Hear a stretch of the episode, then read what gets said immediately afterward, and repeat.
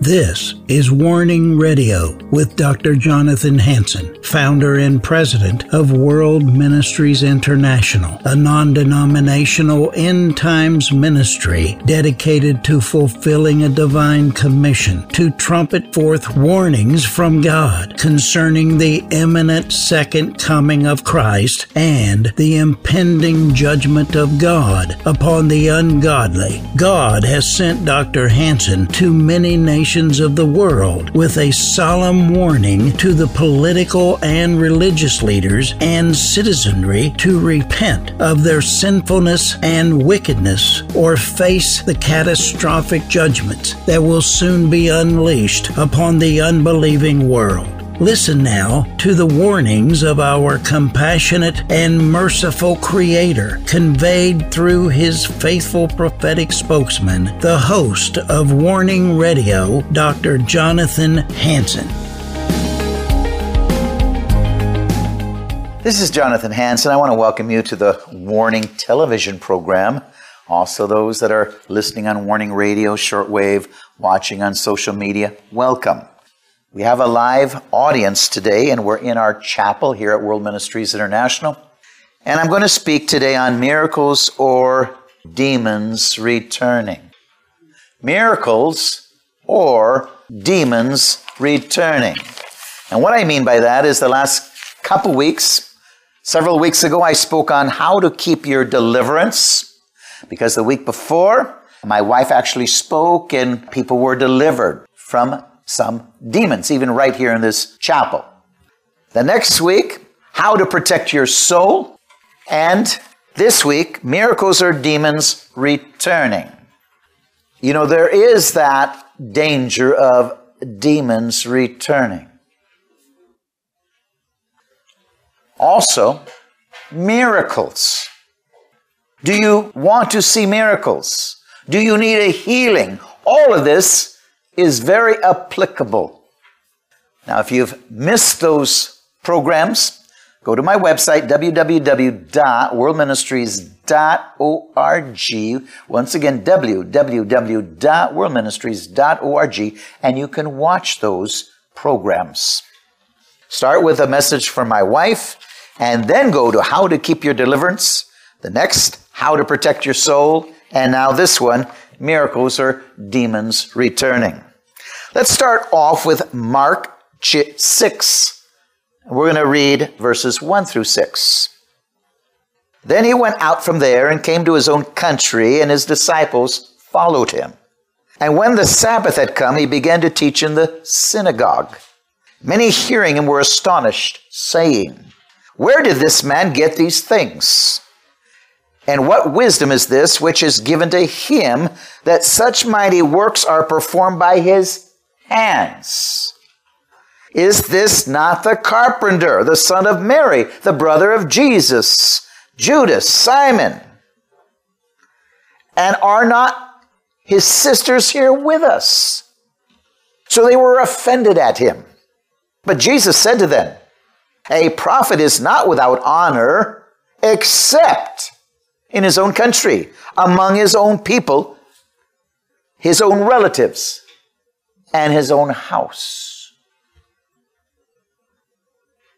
Now he could do no mighty work there, except that he laid hands on a few sick people and healed them. And he marveled because of their unbelief. Then he went about the villages in a circuit teaching.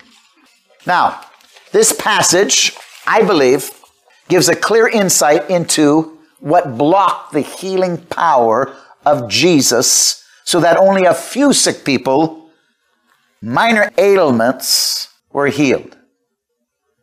This kind of reminds me much of the healing ministry in today's church, where seldom you see much healing, except for if somebody wants to say, "Oh, they healed my headache." Well, big deal. Take a couple Anacin. I don't call that a miracle or much of a healing. I'm talking about most churches. We see a lot of healing. I see healing everywhere I go. So what's the problem? I've noted three culprits in bold letters on my notes. Three culprits. One offense. Becoming offended is a major weapon of Satan to cancel the effectiveness of faith in the life of the believer. Offense stops healing. Offense stops miracles. Offense opens the door for demons. How easily do you get offended? And you say, whoa, I believe in God. I believe in Jesus. Why aren't my prayers answered? Hey, how fast do you get offended? Are you your own biggest enemy? We've got to be honest with ourselves, or you're never going to be healed. Your prayers will never be answered. And more than likely, if you don't have evil spirits in you, they will come. Now, I think a lot of Christians don't realize a lot of them have evil spirits in them. They think they're just fine. But they always have a nasty attitude. They're always critical. Offense. A major weapon.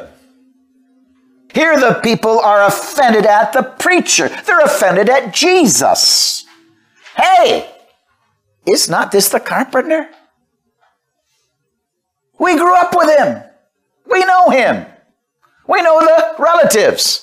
How can he do anything for us? And that, unfortunately, is the major problem with many people that try to minister where they grew up or with their relatives.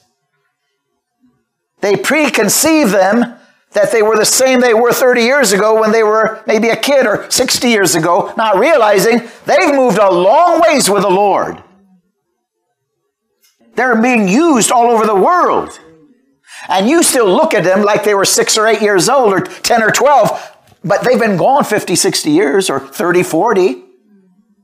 Many people have received a touch of God through their lives because they have changed. They're moving with God. But they're offended at them. How can you tell me anything?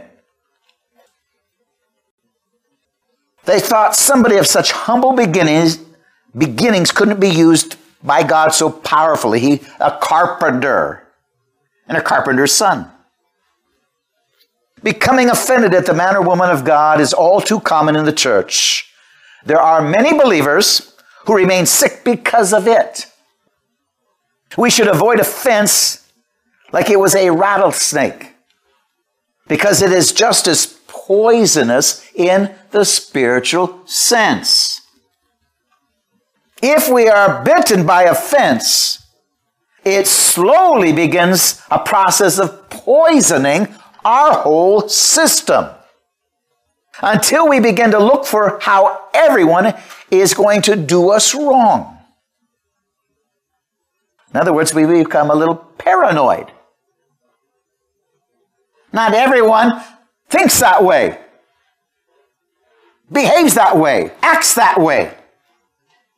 Maybe not everyone thinks like you. Maybe your thinking is a little warped. And we live a life totally dominated by strife. What's the cure for offense? It is the love of God, because love does not take into account a wrong suffered, according to 1 Corinthians chapter 13. People ask, have I offended you? My answer is no, because I forgave you before you gave me cause for offense. Now, if you do the same silly thing every single day and every single week, then you've offended God himself. And he says, repent, because you can learn. We don't have to say the same blockhead we always were. Is that good? Because that's what it is, just stubborn carnality that needs to come out of us. You should make the same mistake every day of your life. I mean, you should be able to learn to turn on the light, to turn it off. Or if you got a job like a pilot, to mark a checklist. Or any other profession that demands, you should be able to learn that. If not, you probably need some deliverance, because somewhere there's some stubbornness that hasn't been removed, either by self-infliction, self-acceptance of that stubbornness, but something needs to be set free. Because offense poisons our whole system. Learn to live with a forgiving attitude. That is love in action. E.W. Kenyon, K-E-N-Y-O-N, not Kenya. E.W. Kenyon said, quote, "A step out of love is a step into sin."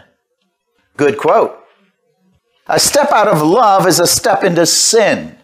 Let me go into briefly, we can't expound on it, but I want to read 1 Corinthians 13. "Though I speak with the tongue of men and angels and have not charity," love. Every time it says charity, depending on the translation you use, love, "I am become a sounding brass, a tinkling cymbal. And though I have the gift of prophecy, understand all mysteries, all knowledge, have all faith, so I can remove mountains, and I don't have love, I am nothing. And though I bestow all my goods to feed the poor, though I give my body to be burned and have not love, it profits nothing. Love suffers long. It's kind. Love envies not. Love does not vaunt itself. It's not puffed up. Does not demand its own way. It's not stubborn." We could paraphrase it, not thick-headed. Paraphrase it some more, not a blockhead. "Does not behave unseemingly. Does not seek its own. Not easily provoked. Thinks no evil.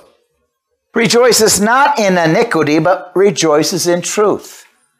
Bears all things, believes all things, hopes all things, endures all things. Love never fails. Prophecies will fail. Tongues will fail." In other words, they'll cease. When? When we all are perfect. When? When Jesus returns. We don't need it then. "Whether there be knowledge, it will vanish away. We know in part, we prophesy in part. But which that is perfect is come, then that which is in part is done away with. When I was a child, I spoke as a child, understood as a child, thought as a child. When I became a man, I put away childish things." Now, some problem is some people don't put away childish things. They don't learn. Well, then you get spanking more often. Doesn't mean your dad doesn't love you, but he will spank you. He will correct you. He will chastise you, and your boss might fire you. Doesn't mean he doesn't love you. "For now we see through a glass darkly, but then face to face. I know in part, but then I shall see even as I am known. Now abideth faith, hope, love, these three, but the greatest of these is love." Without love, we got a real problem. We got a real problem. You can't pray for people unless you love them. How do you really pray for them if you don't love them? And if you don't love them, that's a real problem. Because God says, if you don't have love, you don't know me. And if you don't know me, then you don't have salvation. It's a real problem. Do we have the love of God? Can we exercise it? Can we forgive? Can we restore? Or do we want to take offense? "Oh, they hurt me." Well, you're going to get hurt a lot in life. What can we say? Get over it. You are going to get hurt in life. If you want not to get hurt, you better go find some cubicle somewhere and stay in it, because you are going to get hurt in life. You know, there's a show, The Mountain Men. Well, that'd be just nice if I didn't have a call of God to reach the world. I would like to be a mountain man, because sometimes people give me a headache. Amen? But unfortunately, the love of God makes me have to continue to reach out. I can't just hide myself in a cubicle so I don't get hurt or frustrated. I have to forgive. So the number one thing that stops miracles or demons returning to you is offense. Number two is without honor. Honor. No respect, no obedience, no miracles. Why? Because too much self, pride, and stubbornness. Person says with words, "I love you." Well, I don't care what you say. I want to see what you do. I don't care what you say with your mouth. Can you love?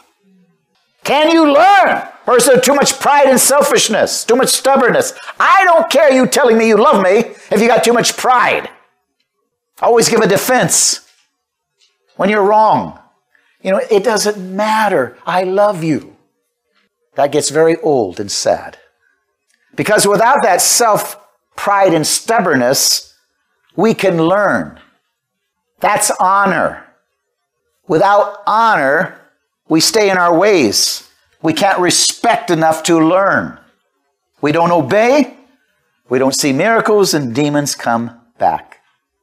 The whole point of being a disciple of Christ is learning, not staying the way you were. You are learning. You're changing from glory to glory. You're going through deliverance if you need it. If nothing more, you're all going through deliverance of self and becoming more like Christ. But you're going through a process unless you don't have honor. In other words, you're too stubborn to change. That means there's no respect. There's not obedience. There's excuses for willful disobedience. Just like walking in love is the key to having great faith, being an honorable person is just as important. The Bible tells us to give honor to whom honor is due and to give honor to all men. The first show of honor for a believer should be in our giving, according to Proverbs 3, 9 through 10. Honor the Lord with your possessions and with the first fruits of all your increase, so your barns may be filled with plenty and your vats will overflow with new wine. We cannot give 10% or more than 10%, which I believe the New Testament is telling us to do, if we're selfish. We want to have it all. We want the tree that God said don't touch. We want it all. Then we don't have honor. And then we're involved with disobedience. And through disobedience, we don't respect the word of God or your employers. With disobedience, you see no miracles, and your prayers aren't answered, and demons come back. Biblical stewardship is an indication that a person has a spirit of honor if a man would rob God. He would also be dishonorable to all men. Showing honor is a matter of respecting others at the level they deserve. All men deserve honor as human beings made in God's image.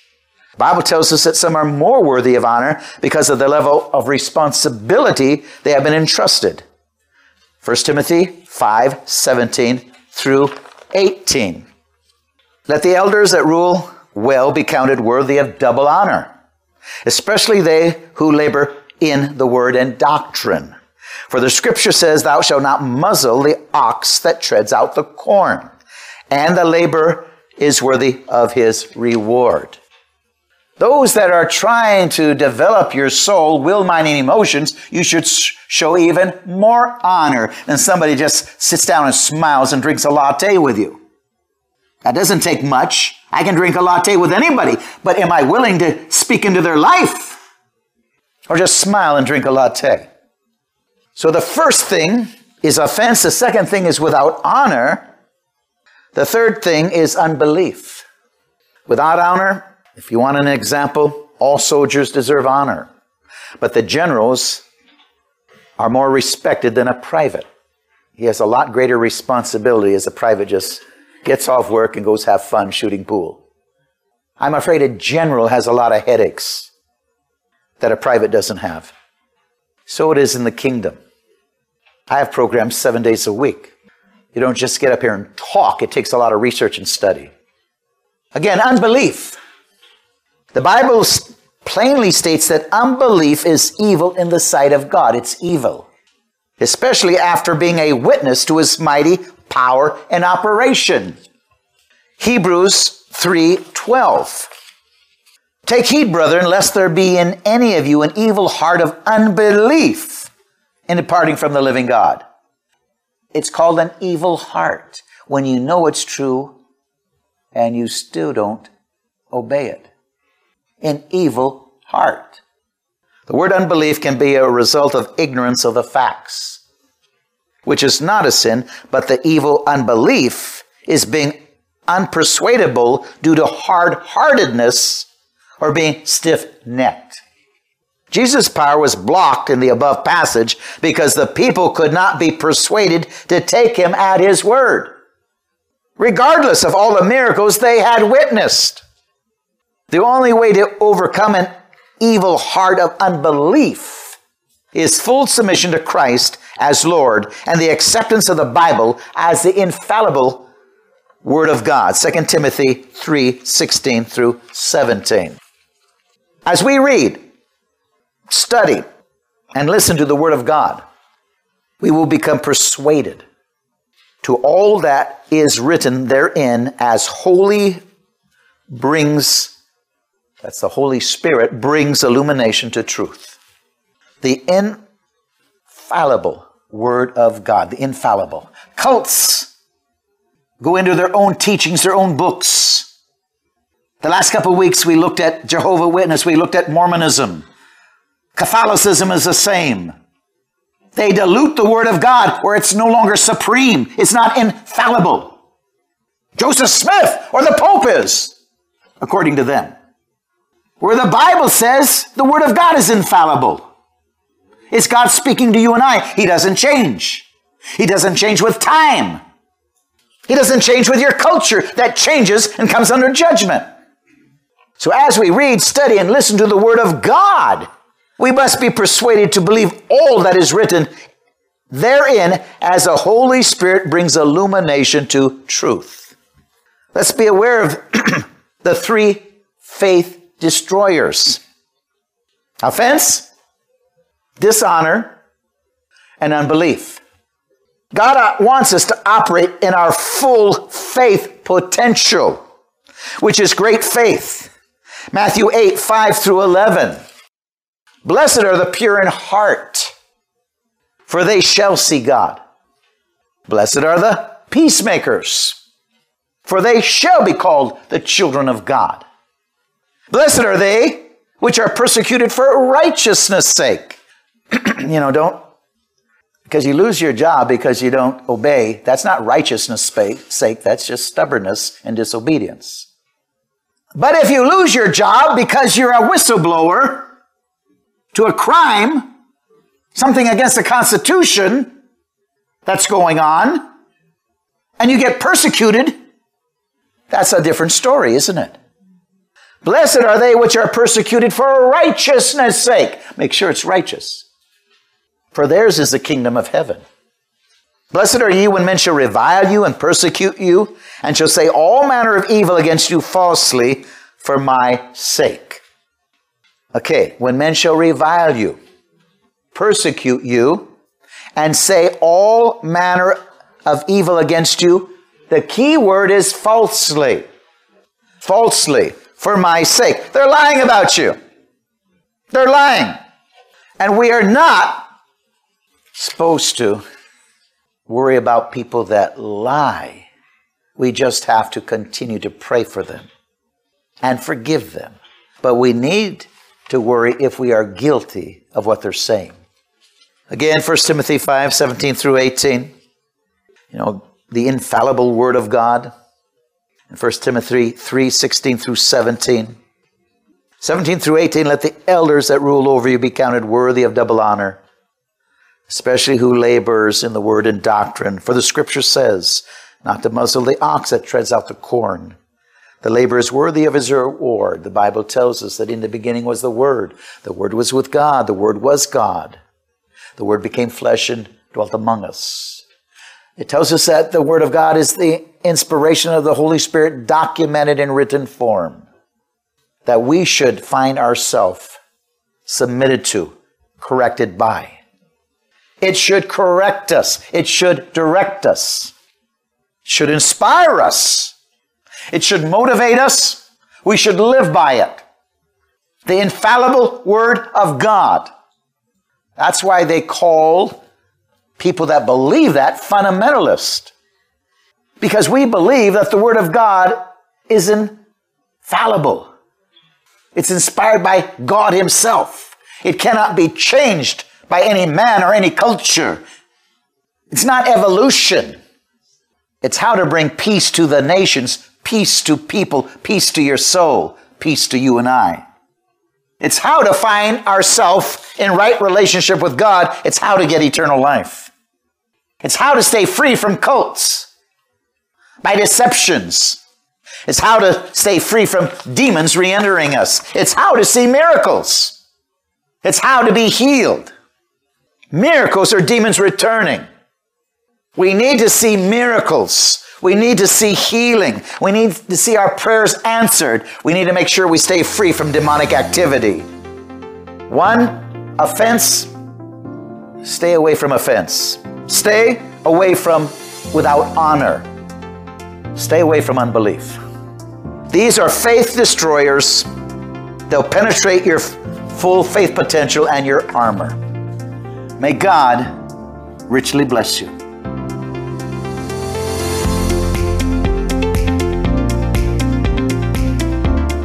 Thanks for listening to this episode of Warning Radio with Dr. Jonathan Hansen, founder and president of World Ministries International. Warning Radio is a listener-supported program. We need your donations in order to continue airing these Christ-centered prophetic programs. Send your checks or money orders to World Ministries International, Post Office Box 277, Stanwood, Washington, 98292. To donate securely by phone, call 360-629-5248. Visit our website to find other ways of giving and a wealth of information about World Ministries International and host Dr. Jonathan Hansen. The website is worldministries.org. There, you'll also have access to hundreds of previously aired radio programs, made-for-television videos, thousands of articles, Dr. Hansen's books, and travel itinerary. Again, the website is worldministries.org. The phone number is 360-629-5248. Tune in at this same time, Monday through Friday, on this radio station for the next exciting edition of Warning Radio with Dr. Jonathan Hansen. Remember, the Lord is not slow about the promise of His return, as some count slowness, but is patient toward you, not wishing for any to perish, but for everyone to come to the repentance that leads to eternal life.